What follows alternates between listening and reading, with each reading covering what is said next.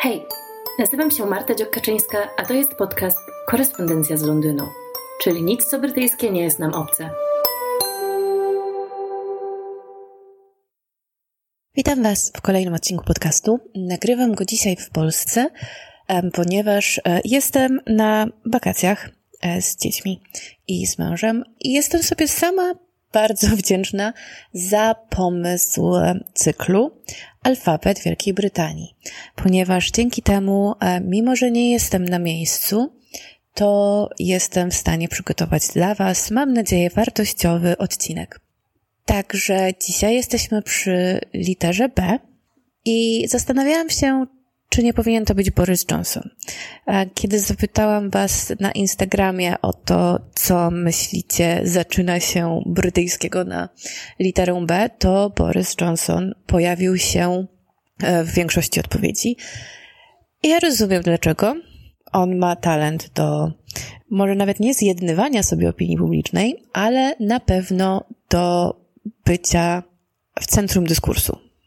I właśnie dlatego postanowiłam, że nie chcę go walidować i jego klaunowych zachowań i jego naprawdę no makabrycznej persony politycznej.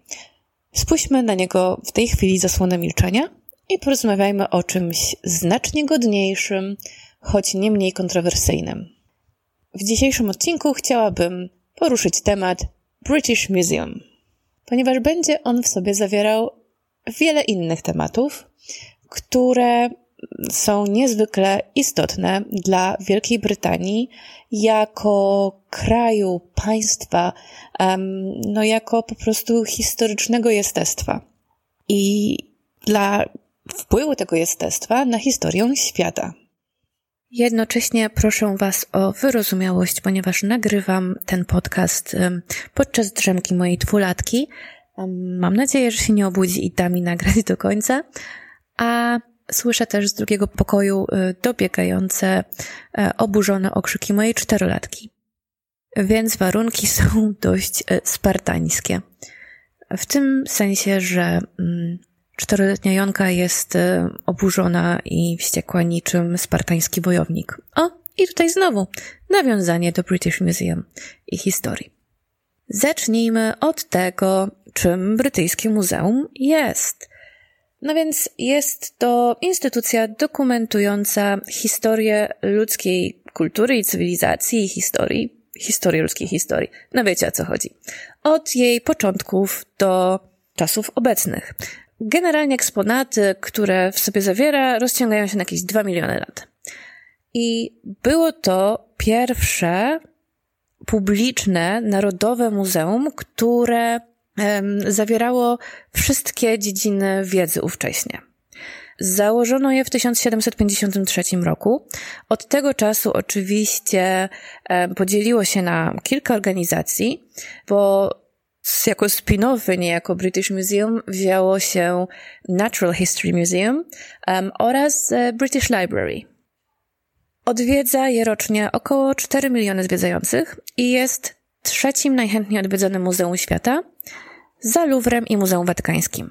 Jako ciekawostkę dodam, że czwartą pozycją na tej liście jest Tate Modern, więc e, również Londyn. Jak już wspomniałam, muzeum założono w tysiąc siedemset pięćdziesiątym trzecim roku. Dla publiki zostało otworzone w tysiąc siedemset pięćdziesiątym dziewiątym. Założyciel Sir Hans Sloane był jednym z wielu w ówczesnym czasie zbieraczy takich ciekawostek, wiecie, wszelakich. Wiele obiektów, które zbierał, należy obecnie właśnie do Natural History Museum. Przez lata kolekcja urosła do trzynastu milionów eksponatów w Muzeum Brytyjskim właśnie, siedemdziesięciu milionów w Natural History Museum, czyli oczywiście Muzeum Historii Naturalnej, oraz stu pięćdziesięciu milionów w British Library. No te eksponaty oczywiście nie wszystkie należały do um, Sir Sloane'a. One były zdobywane przez e, Brytyjczyków, um, darowane Brytyjczykom, kradzione przez Brytyjczyków i w ogóle i tak dalej, i tak dalej. Ciekawym jest, również to, że te eksponaty zaczęto, przynajmniej te, które wtedy muzeum posiadało, ewakuować przed drugą wojną światową już dwudziestego czwartego sierpnia tysiąc dziewięćset trzydziestego dziewiątego roku, czyli no generalnie przed wypowiedzeniem tej wojny, więc daje to trochę taki poboczny wgląd do tego, co w Wielkiej Brytanii sądzono na temat tego, czy wojna będzie i czy Wielka Brytania do niej przystąpi. No bo dlaczego miano by je ewakuować, gdyby nie spodziewano się walk? I no rzeczywiście dobrze się spodziewano, bo część muzeum w tysiąc dziewięćset czterdziestym została bardzo mocno uszkodzona i gdyby były tam eksponaty, to niewiele by z nich zostało. A przed wojną, też to jest taka ciekawostka, naziści wysyłali swoich researcherów do muzeum przez kilka lat, szukając dowodów na, no na oczywiście na wyższość rasy aryjskiej nad każdą inną, ale też szukając dowodów na swoje antysemickie, historyczne wizje. I na pewno możemy powiedzieć, że na dzień dzisiejszy muzeum, nawet nie tylko na dzień dzisiejszy, ale przez no wieki, tak, że od wieków jest wspaniałą organizacją edukacyjną, tym bardziej, że jest darmowa dla każdego, dostępna dla każdego, niezależnie od pochodzenia i statusu majątkowego, tak? Każdy może sobie wejść do Muzeum Brytyjskiego, nieważne kim jesteś, no masz do tego prawo. No oczywiście wspaniałe eksponaty, które zgromadzono tam, przyciągają olbrzymie, olbrzymie tłumy, jak już, jak już wam wspomniałam na początku. I jak zwykle w, te, w takich te, instytucjach, na przykład Louvre dokładnie wygląda identycznie, te tłumy zainteresowane są niewielkim wyrywkiem kolekcji i omijają całą resztę, więc to ile milionów tam jest eksponatów właściwie, no może robi wrażenie, jak się czyta notkę na ten temat na Wikipedii czy na stronie organizacji, natomiast no z pewnością nie po te miliony, miliony eksponatów przyjeżdżają tam ludzie, lecz po to, żeby zobaczyć rzeźbę z Partenonu, żeby zobaczyć kamień z Rozetty, żeby zobaczyć mumię, żeby zobaczyć skarb Sutton Hoo i tak dalej, i tak dalej. No właśnie. Czy nie ma żadnych zastrzeżeń do Muzeum Brytyjskiego? No oczywiście. Oczywiście, że są. No bo czymże jest British Museum, jeśli nie zbiorem rzeczy zagrabionych z krajów, które pozostawały podbitymi i skolonizowanymi przez Imperium Brytyjskie. Zatem w ogóle zahaczając o temat British Museum, zahaczamy, a właściwie wpływamy na górę lodową kolonializmu przede wszystkim. No i ja tutaj będę mówić sporo o ambiwalencji również, bo ja bardzo lubię British Museum. Uważam, że architektonicznie jest przepiękne. Uważam, że te eksponaty, dzieła sztuki, artefakty, no i również ludzkie szczątki, nie bójmy się tego powiedzieć, są wyeksponowane w znakomitej większości przepięknie. On naprawdę robi cudowne wrażenie, tak? To jest po prostu, wiecie, crème de la crème um, muzealnictwa. No ale nie waham się mówić, że jest to pomnik kolonialnej grabieży, miejscami obrzydliwej wręcz. Mimo, że mają oczywiście też swoje rodzinne skarby, takie właśnie jak Sutton Hoo, który jest łodzią saksońską, związaną z pochówkiem i tak dalej. Ale w wielkiej części, w znakomitej części są to rzeczy przywiezione ze świata. Być może, zapewne, warto by oddać te eksponaty ich prawowitym spadkobiercom. O tej dyskusji będę zaraz jeszcze mówić.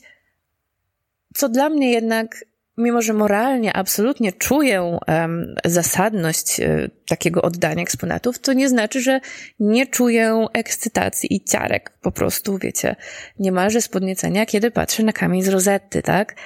Ten, o którym uczyłam się w wczesnej podstawówce. Ten, który miałam w podręcznikach do historii. No to jest, słuchajcie, wielkie przeżycie, naprawdę. Dla kogoś, kogo w ogóle historia interesuje, a nawet jeśli tylko trochę, no to to jest, wiecie, taka, no taki wielki celebryta historii, tak? Archeologii i tak dalej. No nie powiem, że, że jestem w stanie jednoznacznie potępić muzeum jako instytucję, ponieważ odnoszę mnóstwo profitów z jego istnienia i mam mnóstwo przyjemności z każdej wizyty w nim. No oczywiście to nie jest tak, że British Museum to jest taki, wiecie, szatan muzealnictwa, a wszystkie inne są um, wojownikami o miłość i sprawiedliwość, um, no bo inne organizacje też pozostają beneficjentami grabieży skolonizowanych obszarów. Najczęściej odwiedzane muzeum świata, czyli Louvre, również, no bo skąd się tam wzięły te rzeczy? Oczywiście nie wszystkie, no ale wiecie. No. Istnieje oczywiście argument, że te obiekty powinny, oczywiście to jest argument muzeów, bądźmy świadomi, że te obiekty powinny pozostać pod ich opieką, ponieważ oni zapewniają um, do zajmowania się nimi najlepszych ekspertów, ich konserwacja jest na najwyższym poziomie i po prostu są w ten sposób chronione. Ten argument sam w sobie jest niezbyt uprzejmy, bo sugeruje, że mnóstwo innych państw świata, które zostały ograbione z tych skarbów, no nie ma kompetencji, żeby zatroszczyć się o własne dziedzictwo kulturowe i historyczne. O ile ten argument jest zrozumiały, no to on sam w sobie jest kolonialny. Dodajmy jednak w kontekście w ogóle kultury współczesnej, brytyjskiej, ale nie tylko, że, no wiecie, oświecenie, równość i liberalność to jest dorobek ostatnich dekad, może półwiecza. To jest bardzo świeży temat i mgnienie oka w porównaniu do historii ludzkości. I w Wielkiej Brytanii, tak jak w Polsce, ścierają się poglądy pro i anty na najróżniejsze tematy. Kościelne, obyczajowe, um, no wiecie, konserwatyzm versus y, wolność i liberalność i dyskusja na temat wszelkich y, fobii, że czy są, czy nie są y, indywidualnym poglądem, tak? Um, no i jakby to się ogólnie ściera na całym świecie. I na pewno nie jest tak, że o kolonizmie się nie mówi.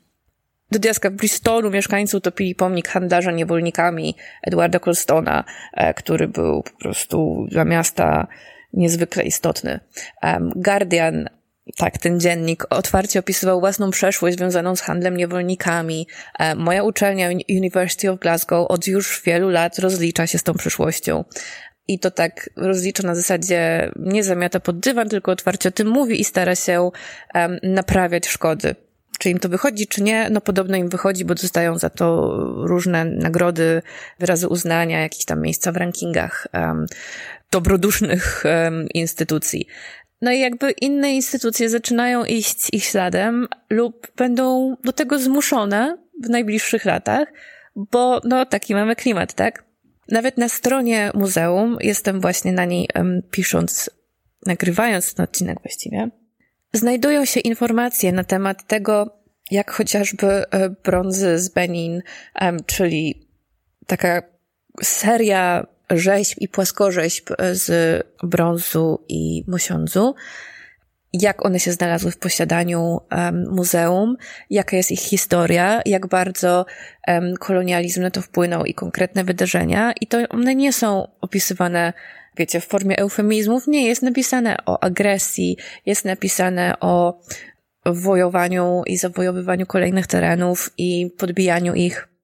I jest również napisane, że muzeum dostaje prośby od obecnego państwa, które znajduje się tam, gdzie był Benin, czyli Nigeria obecnie, oraz od nigeryjskiej rodziny królewskiej. Jakby tutaj w ogóle nikt temu nie zaprzecza, że to jest problem i że taki dialog ma miejsce. Jedyne, co na tej stronie muzeum można no, mieć trochę się przyczepić, to w opisie, jaka jest pozycja muzeum, to oni mówią o tym, jak bardzo wspierają dialog, jak bardzo są otwarci na dialog, jak bardzo chcą wspierać Nigerię i rodzinę królewską, jakie mają z nimi współ, wspaniałe stosunki, ale jakby nie pada tam wprost, że no oddamy im te rzeczy.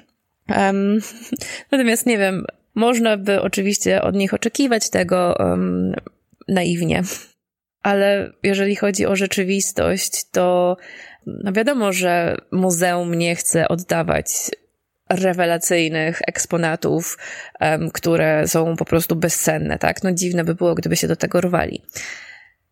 Jak to się potoczy, zobaczymy, natomiast podobno współpracują. Oczywiście jest, wiecie, w wizji kolonialnej przeszłości pewien romantyzm podgrzewany przez kulturę, literaturę, filmy, um, seriale i, i w ogóle najróżniejsze um, odpryski tekstów kultury, jakie można sobie wymyślić. No ale jakby w Polsce mamy podobne klimaty na temat różnych epok, w których Polska nie zawsze była Chrystusem narodów, Mesjaszem narodów i po prostu dobrodusznym panem, tylko panem zupełnie niedobrodusznym, tak? Najeźdźcą i no kolonizatorem de facto. I jakby podobnych odpowiedzi jeszcze na taką skalę nie ma. Oczywiście no Polska nie była tak wielkim imperium, ale w swoim um, fragmencie geograficznym różne rzeczy też się działy, tak? I o tych rzeczach również należałoby dyskutować, a nie chować głowy w piasek. W Wielkiej Brytanii o tym zaczyna się debatować coraz więcej, no, na przykład chociażby o tym, jak nauczać historii w szkołach, by a, ukazać perspektywę nie tylko imperium, ale i kolonii. Takie debaty nie trwają wszędzie na świecie, więc myślę, że mimo wszystko to jest kierunek na plus, tak? No, nie da się oczywiście uniknąć zarzutów, tak jak już wspomniałam, jak nauczać historii, że no, rzeczywistością jest nie tylko kolonialna przeszłość, ale również w obecnych czasach interpretacja obiektów zahaczająca o kolonializm. I dalej oczywiście ta interpretacja świata w British Museum jest z europocentrycznej perspektywy, przeważająco białego społeczeństwa bez adekwatnego udziału samych zainteresowanych. To oczywiście też się zmienia, ale jednak mimo wszystko powoli. Ale mówimy generalnie o instytucji, która ma no kilkaset lat, tak? I tego typu instytucje mają to do siebie, że nie są bardzo dynamiczne. I, i że zmiany zachodzą w nich powolnie. Natomiast zachodzą i myślę, że z tego należy być zadowolonym. Ja osobiście w ogóle jeszcze uważam, że samo pokazywanie w muzeum pewnych rzeczy, w jakimkolwiek muzeum świata, no jest takie trochę po bandzie, tak? I tak, owszem, jak chodziłam w Gdańsku do Muzeum Archeologicznego, to tam był szkielet prehistorycznej kobiety, ale no mimo wszystko uważam, że to jest takie trochę ble, nie? I tak samo uważam, że, że pokazywanie mumii i w ogóle szczątków ludzkich w muzeach jest jechaniem po bandzie. Nie pokazalibyśmy w muzeum szkieletu osoby zabitej podczas drugiej wojny światowej. Znaczy, może byśmy jej pokazali, ale ja jestem przekonana, że z pewnością takie szczątki gdzieś są na widoku i chyba nawet sama kojarzę jakieś, wiecie, kawałki czaszki z kulą i tak dalej. Ale no jednak to wtedy jest już takie, prawda? No czujecie ten niesmak. A jakby mumie są spoko. I podobnie jak, nie wiem, na przykład szczątki rdzennych Amerykanów czy Australijczyków. I tutaj akurat ich potomkowie domagają się zwrócenia i pochowania zmarłych, no a to nie jest zrobione, tak? Ale czy zatem należy stanąć pod British Museum i je bojkotować? No czasami niektórzy stają i je bojkotują, Um, chociaż tutaj są konkretne konteksty, um, o jednym z nich zaraz też wam wspomnę. Natomiast no, powinniśmy stanąć pod różnymi instytucjami i różnymi muzeami świata i je bojkotować potencjalnie, tak? Czy to przyniesie efekty? Myślę, że większe efekty przyniesie praca nad zmianami, nad zmianą paradygmatu w nauce, w dyskursie, w kulturze. No tak, wiecie, generalnie edukacja um, i poszerzanie horyzontów um, działają chyba lepiej niż y, takie starcie łeb w łeb um, starych wartości z nowymi, które wywołuje mocny sprzeciw zwykle, co chyba mamy okazję obserwować w polityce, zwłaszcza um, a w społeczeństwie ogólnie też. Um, I to nie daje jakichś pozytywnych skutków, tak? A jednak na przykład chociażby pewne żarty, które można było opowiadać kilka dekad temu, dzisiaj już nie są odpowiednie i śmieszne, prawda? Ja pamiętam, jak występy cyrkowe w naszym kręgu kulturowym wyglądały inaczej, um, kiedy byłam dzieckiem, a odchodzi się na przykład od tresury zwierząt i właśnie pokazywania w cyrkach zwierząt i tak dalej.